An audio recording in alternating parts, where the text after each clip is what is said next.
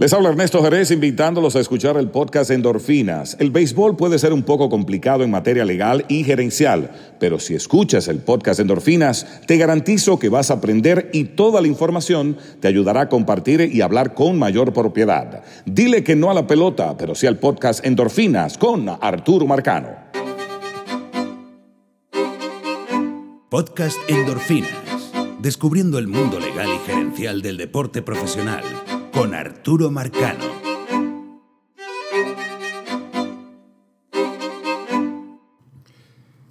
Y el comisionado Rod Manfred, en el día de hoy, 6 de julio del 2018, decidió aceptar el recurso de reconsideración de Henry Mejía en relación a su suspensión permanente debido a la tercera violación de la política antidopaje.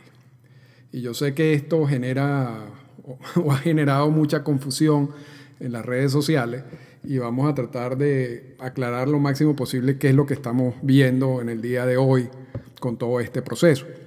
Eh, vamos primero a, leer lo que es el comunicado de prensa del comisionado de las grandes ligas, que dice que se reinstala condicionalmente para la temporada del 2019 a Henry Mejía y vamos a explicar por qué condicionalmente porque, y podemos decir algo de una vez, seguramente estará sometido a, pruebas adicionales a las que dice el, programa antidopaje.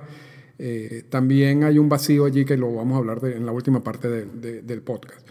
Dice, las grandes ligas anunció en el día de hoy que el comisionado Rod Manfred ha decidido que el pitcher de los Mets de Nueva York, Jerry Mejía, eh, ha decidido aceptar la solicitud de reinstalación eh, de su suspensión permanente tal como, como está establecida en la política antidopaje de las grandes ligas, y que fue anunciada en el, el 12 de febrero del 2016. Entonces, vamos primero a revisar exactamente qué es lo que dice la política antidopaje en este sentido. Y para eso entonces nos vamos a lo, que es el punto de la política antidopaje, que habla de la tercera violación. Y vamos a leer. La tercera violación implica una suspensión permanente del béisbol de las grandes ligas y del béisbol de las ligas menores. Se señala, sin embargo, que un jugador que quede suspendido de esta manera, o sea, permanentemente, podrá solicitar al comisionado, pero no antes del año después de la imposición de la suspensión, su reinstauración discrecional, después de un periodo mínimo de dos años. El comisionado considerará dicha solicitud de reinstauración dentro de los 30 días siguientes a su presentación y meterá eh, su determinación dentro de los 30 días siguientes al cierre de la audiencia de la solicitud.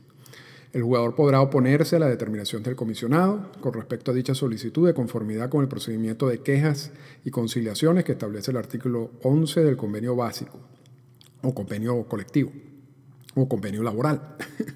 y dicha objeción podrá incluir un reclamo de que una suspensión de más de dos años no sería por causa justa esto es importante.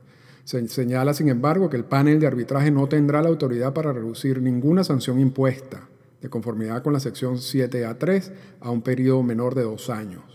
No obstante que se indique lo contrario en cualquier otra parte del programa, cualquier jugador que sea permanentemente suspendido en virtud de esta sección 7A3 tiene prohibido asistir al entrenamiento de primavera o entrar en las instalaciones de equipo durante la suspensión permanente.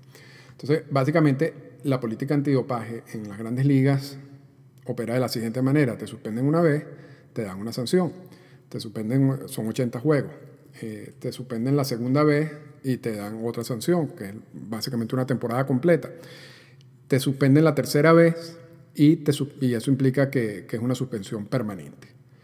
Eh, pero realmente, y, y, muchas veces se utiliza el término de suspensión de por vida, aun cuando realmente no es de por vida, sino es indefinida, y es verdad, ese quizás era el, mejor término en estos casos, pero la política habla de suspensión permanente, tanto en la versión en inglés como en la versión en español. A veces las traducciones no, no, no, lo hacen de la misma manera.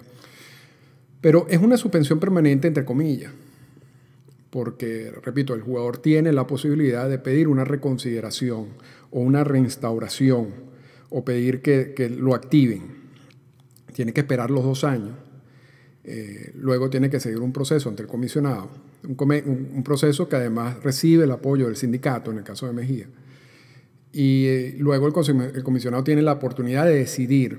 Si el comisionado, por ejemplo, hubiera decidido que no, que no quiere reinstaurar a, Mejía, Mejía podría haber acudido a un árbitro independiente y el árbitro independiente eh, determinaría si puede ser activado o no, siempre que respete que ese periodo de dos años de suspensión eh, tenía que haber sido cumplido siempre.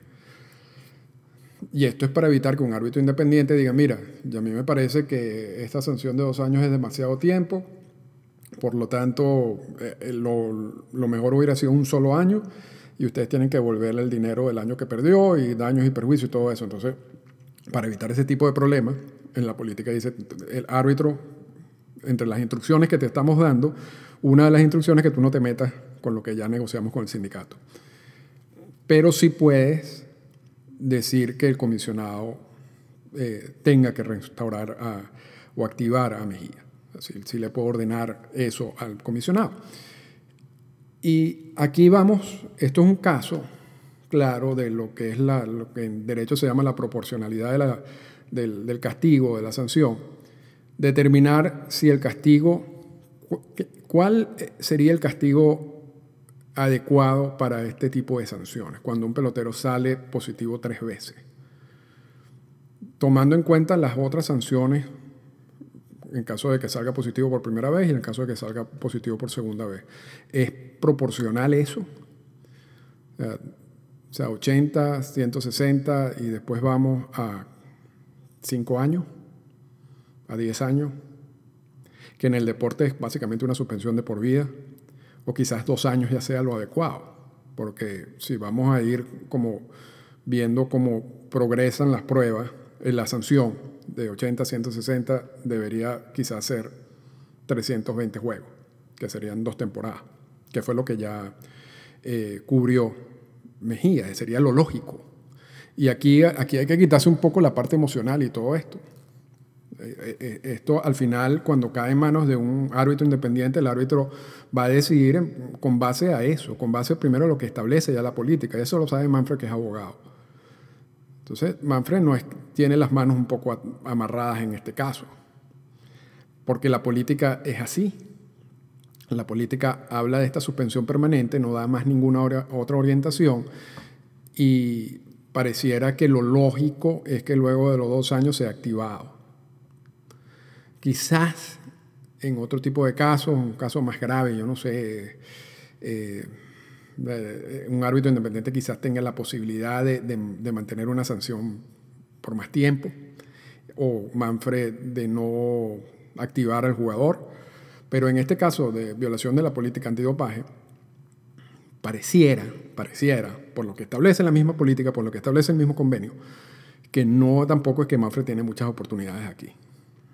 Y repito, esto, ah, eh, cuando uno habla de estos términos legales y de convenio laboral y de reglas y reglamentos, eh, eh, y, si ustedes son periodistas o si ustedes son abogados o lo que sea, hay que quitar la parte emocional y el odio y, y todo esto de por medio y ver exactamente qué es lo que está en el documento que permite que permitiría actuar o no a Manfred y que permitiría actuar o no al, al, árbitro independiente. Y en este caso pareciera que no hay muchas opciones distintas a que tienen que activarlo luego de cumpla dos años de suspensión, porque esa es la progresión natural de estas sanciones cuando un pelotero viola la política antidopaje. ¿Por qué no ponen una tercera sanción, una sanción eh, específica de dos años y no permanente?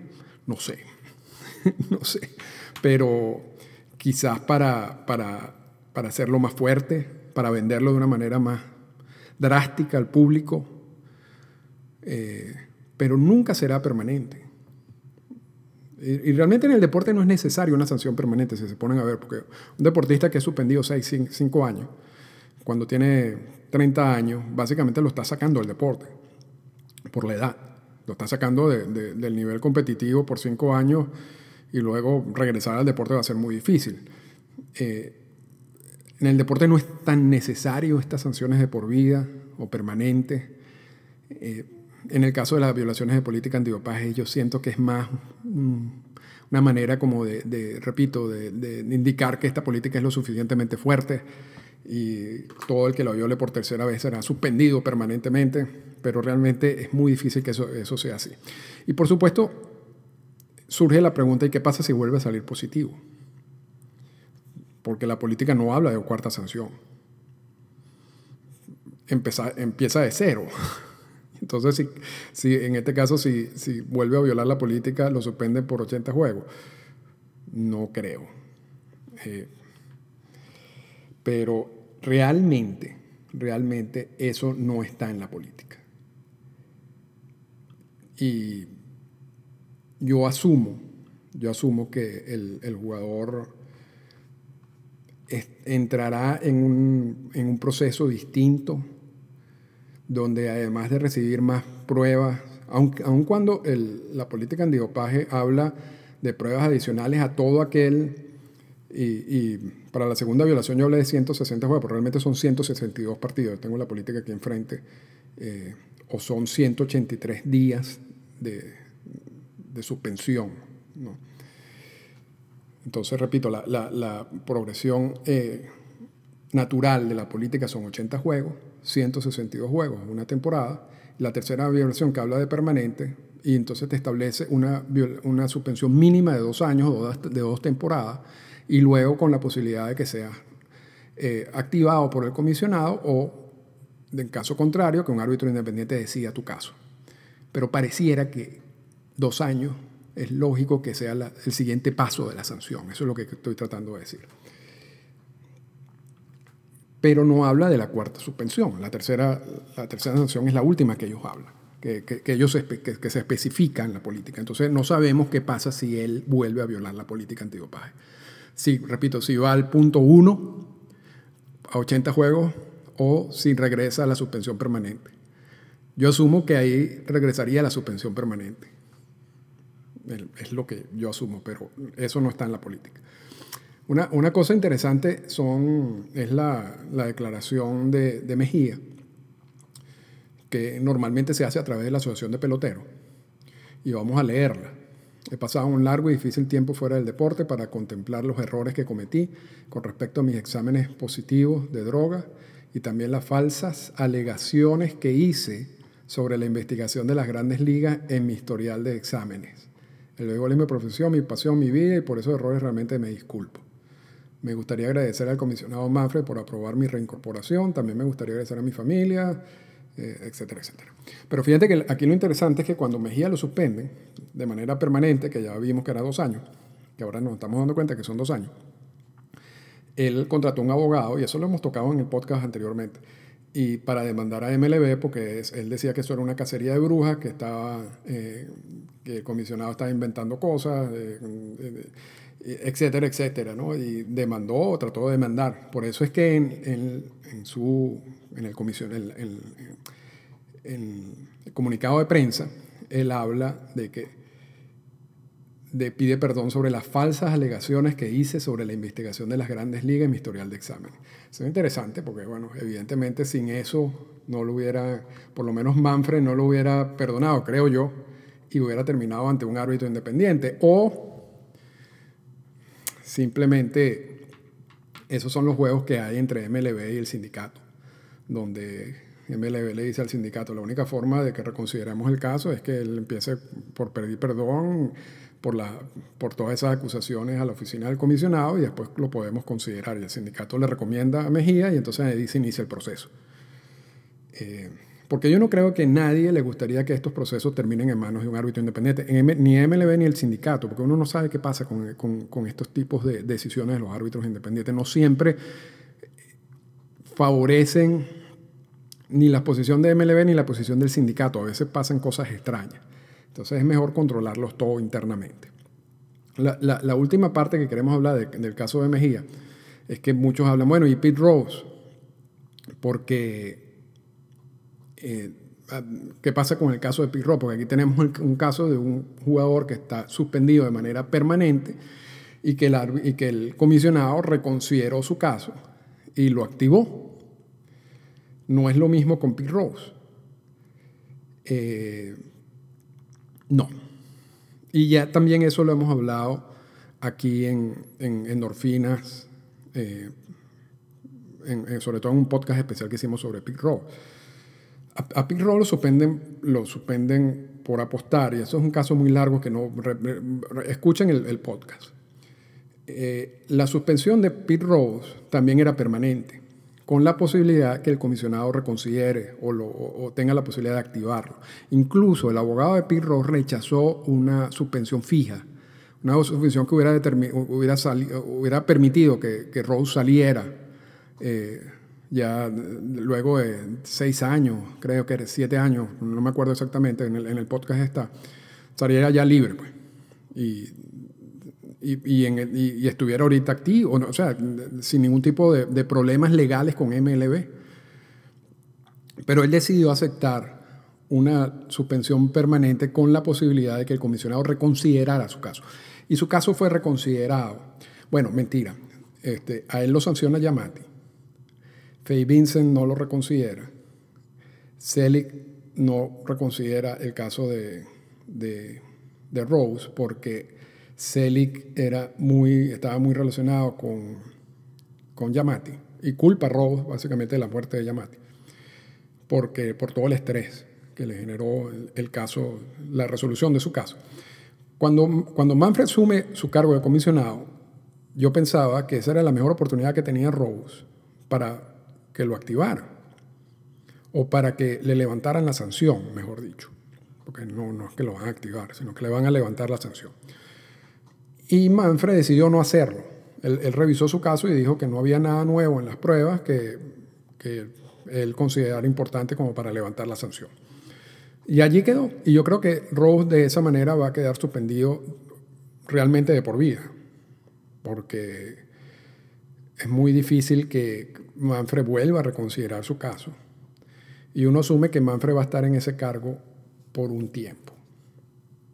Así que son dos casos totalmente distintos. Son dos procesos totalmente distintos.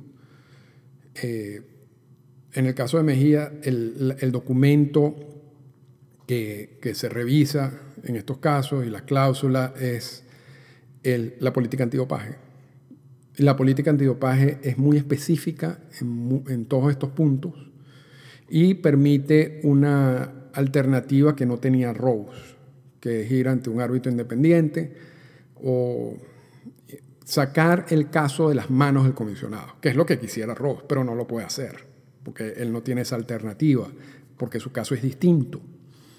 El caso de Mejía sí tenía la posibilidad de que, de que el caso saliera de las manos del comisionado y fuera, repito, las manos de un árbitro independiente. Entonces, para evitar todo eso, y considerando que ya van a pasar los dos años esta temporada, se activa a Mejía para el 2019, siguiendo lo que, repito, lo que dice la política antidopaje. Así que espero haber aclarado algunos de estos puntos.